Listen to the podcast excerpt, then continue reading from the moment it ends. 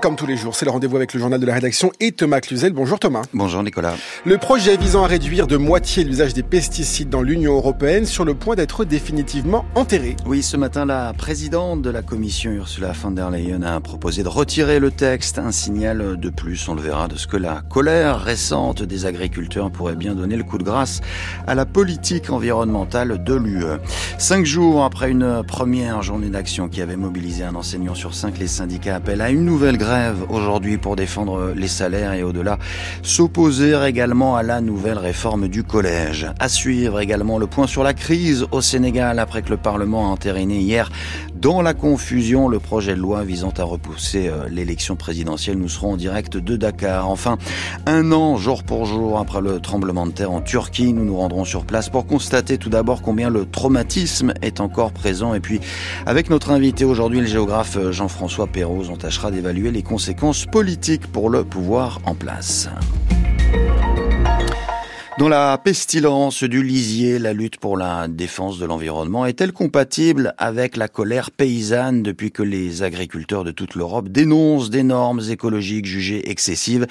L'exécutif européen multiplie à présent les gages à l'intention euh, du secteur économique sans doute le plus sensible de l'UE et par ailleurs parmi les plus euh, tributaires de la Commission européenne. Et c'est ainsi que ce matin encore, Ursula von der Leyen a donc proposé cette fois-ci le retrait d'un projet législatif visant à réduire de moitié l'usage des pesticides. Angélique Boin, bonjour. Bonjour. Vous êtes en direct de Strasbourg. Alors en réalité, euh, ce texte fustigé dans les récentes manifestations agricoles avait déjà été retiré, euh, rejeté plus exactement par le Parlement fin novembre, sauf que théoriquement, les ministres de l'Agriculture avaient encore la possibilité d'en débattre. Toujours est-il qu'avec l'annonce euh, ce matin de la présidente de la Commission, il semble bien, Angélique, que ce soit désormais tout le volet agricole du pacte vert de l'UE, autrefois porté en étendard et qui fait désormais figure qui pourrait être enterré à quelques mois des élections européennes. Oui, si ce n'est enterré, il est en tout cas bien mal en point. Ursula von der Leyen, la présidente, s'exprimait ce matin devant les eurodéputés réunis à Strasbourg. La proposition est devenue un symbole de polarisation. C'est la raison pour laquelle je vais proposer au Collège des commissaires de la retirer. Mais bien sûr, le sujet reste d'actualité.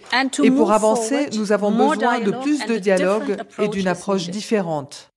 Mais un nouveau texte ne sera pas présenté sous cette mandature. C'est une erreur, estime dépité l'eurodéputé macroniste Pascal Canfin. Le texte, dit-il, avait été retravaillé pour promouvoir notamment les alternatives aux pesticides. Voilà donc une occasion manquée pour les agriculteurs, fustige le président de la commission environnement. Colère également chez les Verts. Pour l'eurodéputé David Cormand, la présidente de la commission, membre du PPE, la droite européenne, est clairement en campagne. Quand euh, Mme van der Leyen a fait cette annonce euh, à quelques mois des élections européennes, elle envoie un message très clair qui consiste à dire rassurez-vous, si je devais faire un deuxième mandat, je ne vous embêterai plus avec les questions écologiques. Le pacte vert, c'est terminé. Ursula von der Leyen a sans doute voulu euh, rassurer son camp, décrypte une source parlementaire à quelques heures d'une annonce qui est à la fois ici très attendue, mais qui tombe un peu mal hein, dans le contexte de la colère agricole.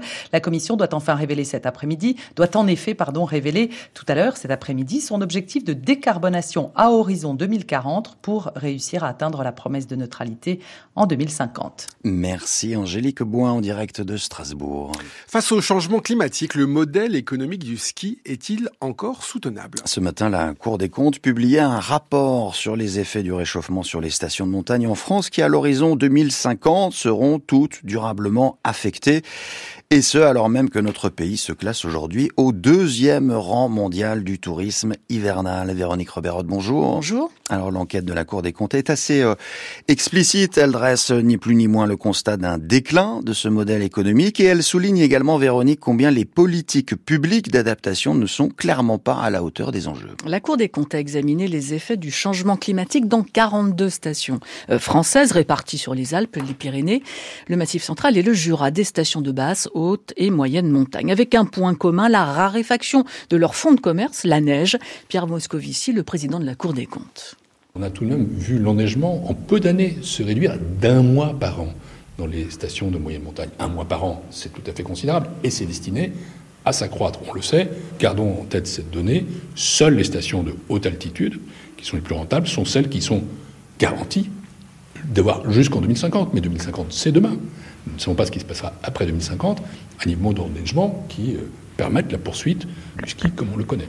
Alors les premières politiques d'adaptation menées par les acteurs de la montagne reposent essentiellement sur la production de neige de culture, décrite par la Cour des comptes comme une maladaptation. Bernard Lejeune est le président de la Chambre régionale Auvergne-Rhône-Alpes. La première réaction des stations, assez logique d'ailleurs, et là il n'y a pas de reproche de notre part, c'est que pour s'adapter, les stations ont d'abord cherché à faire la production de neige. Elles ont commencé à faire sur les liaisons, sur euh, les zones débutants, etc. Puis après, elles ont commencé à étendre à peu près partout. Les investissements augmentent et on se retrouve aujourd'hui effectivement avec euh, des montants significatifs d'investissement et surtout des montants d'exploitation élevés. Il y a l'eau, alors ça c'est surtout la ressource en elle-même, et l'énergie dont on sait qu'en plus actuellement c'est en augmentation réglementation. Alors jusqu'à présent, la planification écologique de l'État, peu opérationnelle en montagne, n'a pas permis hein, d'impulser une réelle dynamique de changement avec une dépendance à l'argent public très élevée, enfermant une dépendance au ski, euh, constate la Cour. Dans les stations, par exemple, avec un chiffre d'affaires inférieur à 15 millions d'euros, les remontées mécaniques sont financées à environ 23% par de l'argent public. Il faudrait donc conditionner le soutien des financeurs publics à la mise en place de vrais plans d'adaptation, dit la Cour des comptes, qui invite aussi les stations à se diversifier Merci Véronique Roberotte. Amélie Oudéa-Castera est pleinement à sa tâche. Déclaration ce matin de la porte-parole du gouvernement s'agissant de la ministre de l'Éducation et ce alors que la nomination de la deuxième moitié du gouvernement est attendue dans la journée et que par ailleurs les rumeurs bruisent d'un possible retour rue de Grenelle de François Bayrou, tout juste blanchi la veille dans l'affaire des assistants parlementaires. Seule certitude, confrontée à des polémiques à répétition depuis sa nomination, Amélie Oudéa-Castera sera elle auditionnée cet après-midi devant la commission des affaires culturelles et de l'éducation de l'Assemblée. Et avant cela, elle devra encore affronter une nouvelle grève des enseignants aujourd'hui. Alors après la journée de mobilisation de jeudi dernier, les revendications n'ont pas véritablement évolué. Il s'agit toujours essentiellement de défendre les salaires, mais aussi, à Kim Kasmi, de s'opposer à une nouvelle réforme qui préfigure la fin du collège unique. Ce qui choque particulièrement le monde de l'éducation, au sein même de la hiérarchie, c'est surtout la philosophie et l'esprit qui est derrière la réforme du choc des savoirs voulue par Gabriel Attal avant son départ pour Matignon. En effet, avec les groupes de niveau en français et en mathématiques en sixième et en cinquième, ce que craignent les professeurs, les chefs d'établissement et même une partie des inspecteurs académiques censés veiller au bon respect de l'application des programmes dans les classes, c'est d'avoir deux trajectoires avec un parcours des fondamentaux pour les élèves en difficulté et d'approfondissement pour, entre guillemets, les bons élèves. Alors même si pour l'instant le ministère de l'Éducation se veut rassurant en indiquant que les élèves pourront toujours changer de groupe de niveau en cours d'année en fonction de leur évolution, dans les faits c'est beaucoup plus compliqué car pour l'instant rien n'est spécifié dans les textes. Une philosophie que l'on retrouve également pour les futurs prépalissés qui sera une classe intermédiaire pour les élèves de troisième qui n'auront pas obtenu leur brevet des collèges. Si théoriquement ces élèves pourront toujours rejoindre une seconde générale, une grande partie d'entre eux seront plutôt orientés en filière professionnelle, estiment les syndicats d'enseignants, ce qui risque d'accroître encore plus le sentiment de ségrégation scolaire, m'indiquait récemment un chef d'établissement, alors que d'après l'OCDE, la France est déjà l'un des pays de l'OCDE où les inégalités scolaires sont les plus importantes, autant de questions et d'interrogations qui risquent donc d'animer les débats jeudi prochain lors du futur Conseil supérieur des programmes prévu entre le ministère et les syndicats. 12h39 sur France Culture, la suite du journal de Thomas Cluzel. C'était il y a un an, jour pour jour. À 4h17 du matin, une première secousse d'à peine une minute. Une éternité allait annoncer avec euh, fracas l'une des pires tragédies de l'histoire de la Turquie contemporaine, un gigantesque tremblement de terre dans lequel 53 537 personnes ont été englouties dans les ruines de leur quotidien avalées par des amas de béton. À cela s'ajoutent plus de 107 000 blessés et un nombre encore incalculable aujourd'hui de disparus. C'est un reportage signé Marie-Pierre Véraud. C'est l'un des grands mystères de ce terrible séisme, le nombre de disparus. Combien sont-ils? Plusieurs centaines sans doute. Dans les onze provinces secouées par le tremblement de terre, des familles cherchent toujours un proche. Nesvad Mazmanoglu est médecin à Izmir. Ces derniers jours, il est revenu à Antioche, arpenter les ruines de l'immeuble où sa nièce a disparu. On a sorti des décombres les corps de son mari et de leur bébé, mais elle reste introuvable. Pourtant, dit-il, son père est arrivé sur les lieux une heure à peine après le séisme. Il est resté pendant une semaine, 24 heures sur 24. Ils n'ont rien trouvé, tout était à terre. Le séisme avait pulvérisé les bâtiments. Des ambulances sont arrivées et ont emmené les corps, les morts et les blessés, mais on ne sait où. Il n'y avait aucun contrôle. Tu ne pouvais pas savoir où ils les emportaient. Ça pouvait être à Izmir, à Ankara, à Antalya, mais elle, on aurait dû la retrouver. On n'a rien trouvé, pas même un membre. On a toujours cette interrogation dans la tête. Et un deuil impossible. De nombreux enfants sont aussi portés disparus, ont-ils été broyés dans le béton, emportés dans d'autres villes quand leurs parents étaient morts sous les décombres? Personne ne peut le dire. Reportage signé Marie-Pierre Véraud. Alors si depuis ce tremblement de terre, la mort a perdu son odeur, la colère continue à transpirer pour tous les survivants qui attendent que les responsables, autorités et promoteurs véreux soient punis et que la justice vienne ainsi pour partie consoler leur traumatisme. Quoi qu'il en soit, un an après, la Turquie est-elle à présent mieux préparée à de nouvelles catastrophes? Le pays s'est-il attaqué au problème de fond, celui de la piètre qualité de certaines constructions? Pour le savoir, invité de la rédaction aujourd'hui Jean-François Pérouse, géographe, ancien directeur de l'Institut français des études anatoliennes. Bonjour monsieur. Bonjour. Où en est-on euh, actuellement de la promesse initiale du président Erdogan de reconstruire en un an la zone la plus touchée par le séisme? Alors, on peut dire qu'il y a quand même des retards sérieux qui sont accusés, hein, euh, puisque le président Erdogan était dans la région il y a trois jours. Il s'est bien gardé de venir juste pour le jour anniversaire, hein, parce qu'on sait qu'il y a eu des contestations, euh, il y a eu du, chahut. Euh, et il n'a remis que 4000 euh, clés hein, pour, de, pour des logements. Donc c'était très très en deçà hein, des 100 000 qui avaient été annoncés. Sachant que les besoins sont de l'ordre de 800 000, hein, et je parle de logements. Donc là, euh, un retard, hein, alors même que, euh, évidemment, la, la, la, solution qui avait été présentée, hein, au lieu de, d'essayer de s'interroger sur les causes, au lieu de, de, de travailler sur les, les, les raisons hein, euh, de, de la transformation de ces séismes en catastrophe, euh, le, le, le le pouvoir hein, AKP n'avait trouvé comme solution hein, que de construire, construire, construire, d'annoncer hein, des nouvelles constructions. Euh, mais même là, il est, euh, il est pris en défaut, hein, alors même que l'on s'approche d'élections locales. Hein, euh, dans un mois et demi, il y a des élections locales, donc il y a une ultra politisation de, de, cette de cette question. Et évidemment, les adversaires politiques ne vont pas manquer de rappeler. Euh, au président Erdogan, qui en est très en deçà hein, des, des, des, logements euh, annoncés. Au regard de cette, euh, de cette urgence donc qu'il y a toujours et encore à reconstruire, est-ce qu'il faut craindre que la, précipitation ne reproduise les mêmes malfaçons sur les nouvelles constructions? Euh, on, peut le craindre. Hein. Euh, on a surtout une, crainte hein, en ce qui concerne les bâtiments qui n'ont pas été détruits, vous voyez, et qui, sont occupés et qui sont occupés par des euh, par des personnes hein, qui n'ont pas les moyens de se loger euh, ailleurs. Hein, et ces, ces, bâtiments sont, sont, dangereux. Hein. Il suffit qu'une nouvelle secousse survienne pour qu'ils s'effondrent. Donc là, il y a un énorme problème qui n'est pas euh, qui pas traité. Et euh, même si le pouvoir prétend avoir pris en main les choses, les vieilles habitudes reprennent et on continue surtout compte tenu du contexte économique, hein, euh, à construire euh, moindre frais, à ne pas faire appel à, des à des spécialistes de la statique hein, pour les, les bâtiments, euh, à utiliser les matériaux hein, les, les, moins chers, etc., etc. Hein. Donc là, il y a, y a, un cercle vicieux qui est largement lié aussi à la situation économique. On comprend bien donc que, que toutes les questions qui avaient été euh, soulevées après la, la catastrophe n'ont pas trouvé de réponse. Est-ce que les, les responsabilités dans le bilan humain de cette tragédie ont, elles, été déterminées? Pas vraiment. On a trouvé quelques, euh, disons, euh, quelques personnes hein, qui ont été euh, érigées en, en responsables, hein, quelques entrepreneurs véreux, on en a couvert aussi beaucoup, hein, euh, mais euh, on n'est pas remonté hein, jusqu'à la décision politique. Hein, c'est ça le problème. Or, c'est tout un système hein, qui était qui est à, euh, incriminé, le système des autorisations, le système des amnisties sur les constructions illégales, et là rien rien n'a été fait.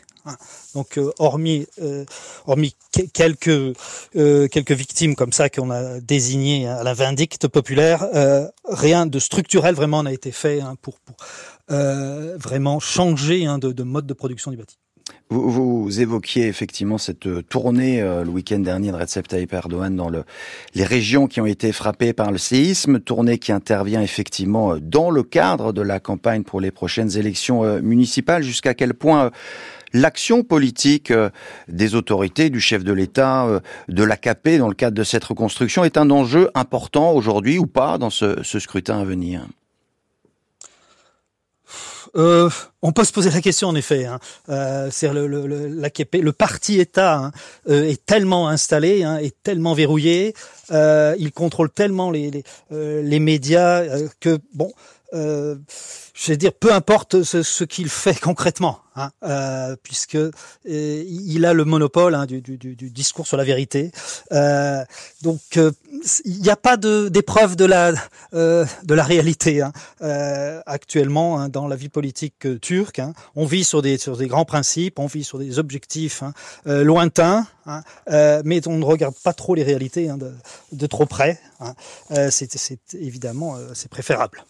C'est bien noté. Merci Jean-François Perros, géographe et ancien directeur, je le rappelle, de l'Institut euh, français des études anatoliennes, d'avoir répondu à notre invitation. Merci également à Loïs Guérin pour la préparation. L'actualité à l'étranger, c'est aussi ce deuxième jour de deuil national au Chili. Le pays est confronté depuis vendredi dernier aux incendies de forêt les plus meurtriers de son histoire récente. Le dernier bilan, toujours provisoire, fait état de 123 morts et des centaines de disparus, sans même parler des milliers d'autres victimes désormais sans abri. Le Sénégal va-t-il euh, à son tour verser dans la politique du coup de force qui partout chez ses voisins aura fini par malmener ou pire anéantir la démocratie? La nuit dernière après que les élus de l'opposition ont été évacués manu militari du Parlement, les députés acquis au président Macky Sall ont voté à la quasi-unanimité sa proposition de loi visant à repousser l'élection présidentielle prévue à la fin du mois au 15 décembre prochain. William Delesseux, bonjour. Bonjour Thomas. Envoyé spécial de France Culture à Dakar, vous êtes actuellement euh, devant l'Assemblée théâtre. Hier, je le disais, d'une séance ô combien houleuse, de sorte, euh, William, que l'opposition dénonce à présent un véritable tsunami dans l'état de droit sur le rond-point devant cette assemblée dans tout le quartier du plateau, le centre-ville, un important dispositif policier aux abords des lieux de pouvoir, le témoin de ce climat de tension qui a franchi effectivement un nouveau seuil la nuit dernière lorsque les gendarmes sont intervenus dans cette assemblée pour évacuer les opposants. Biram Souley Diop est l'un d'entre eux. La démocratie est abolie au Sénégal. Il ne s'agit rien d'autre que d'un prolongement du mandat du président de la République au-delà du terme qui est prévu par la Constitution. Vous avez constaté avec nous qu'il vient lui-même d'organiser un coup d'État constitutionnel. Il a acheté la poudre. Le PDS a acheté la mèche et ensemble, ils ont mis le feu à ce qui nous restait de la démocratie. Le PDS, Parti démocratique sénégalais, le parti historique depuis 12 ans dans l'opposition, mais qui a fait cette proposition de loi pour reporter l'élection. Karim Ouad, le fils de l'ex-président Abdoulaye Ouad, qu'a-t-il négocié avec la majorité? C'est l'un des points d'interrogation de cette séquence. Karim Ouad qui a été écarté du scrutin par le Conseil constitutionnel en raison de sa double nationalité franco-sénégalaise. Et donc, étrange alliance de circonstances entre le pouvoir et le PDS. Voilà qui aboutit en tout cas à ce report au forceps dénoncé en ces termes par la presse. L'opposition lance aussi un appel à la communauté internationale, Biram Souley Diop. La CDAO est complice, la France est complice, l'Union africaine est complice, l'Union européenne est complice. Je le dis à haute et intelligible voix et c'est notre conviction à nous tous. Ils sont les souteneurs du tyran. Beaucoup de discussions euh, entre les opposants dans les états-majors cette nuit, ce midi, pour trouver la bonne stratégie dans cet étrange moment suspendu. Il n'y a pas d'appel à manifester à ce stade, Thomas. Merci William Delesseux en direct euh, de Dakar avec Marc Garvenès pour les moyens techniques. Aux États-Unis, là-bas, euh, le système électoral est parfois euh, si compliqué que les Américains eux-mêmes ont du mal à comprendre. Prenez par exemple le cas du Nevada. Ce soir, les électeurs républicains y sont appelés à se prononcer pour la primaire de leur parti, mais avec un seul visage sur le bulletin de vote, celui de Nikki Haley. Et à l'inverse, jeudi prochain, pour les caucus, cette fois-ci, les conservateurs n'auront d'autre choix que de voter Donald Trump. Or, on le sait, seuls les caucus déterminent qui reçoit l'appui des délégués du parti. Pour le dire autrement, l'ex-président est d'ores et déjà assuré d'emporter les seuls votes qui comptent pour l'investiture républicaine. Moins d'un an et demi après avoir accédé au trône britannique, celui qui aura attendu euh, d'être roi pendant plus de 70 ans, Charles III a précisé hier s'être lancé dans un combat contre une forme de cancer qui n'a d'ailleurs pas été précisé, une annonce qui plonge à nouveau la monarchie dans l'incertitude. On termine euh, avec un mot rapide du temps pour euh, cet après-midi encore couvert sur les trois quarts du pays. Seul le sud-est conservera un ciel lumineux. Quant aux températures, elles seront comprises entre 8 et 17 degrés. C'est la fin de ce journal. Il était réalisé par Brice Garcia et euh, vous avez Rendez-vous à 18h avec Aurélie Kiefer pour le prochain journal de la rédaction.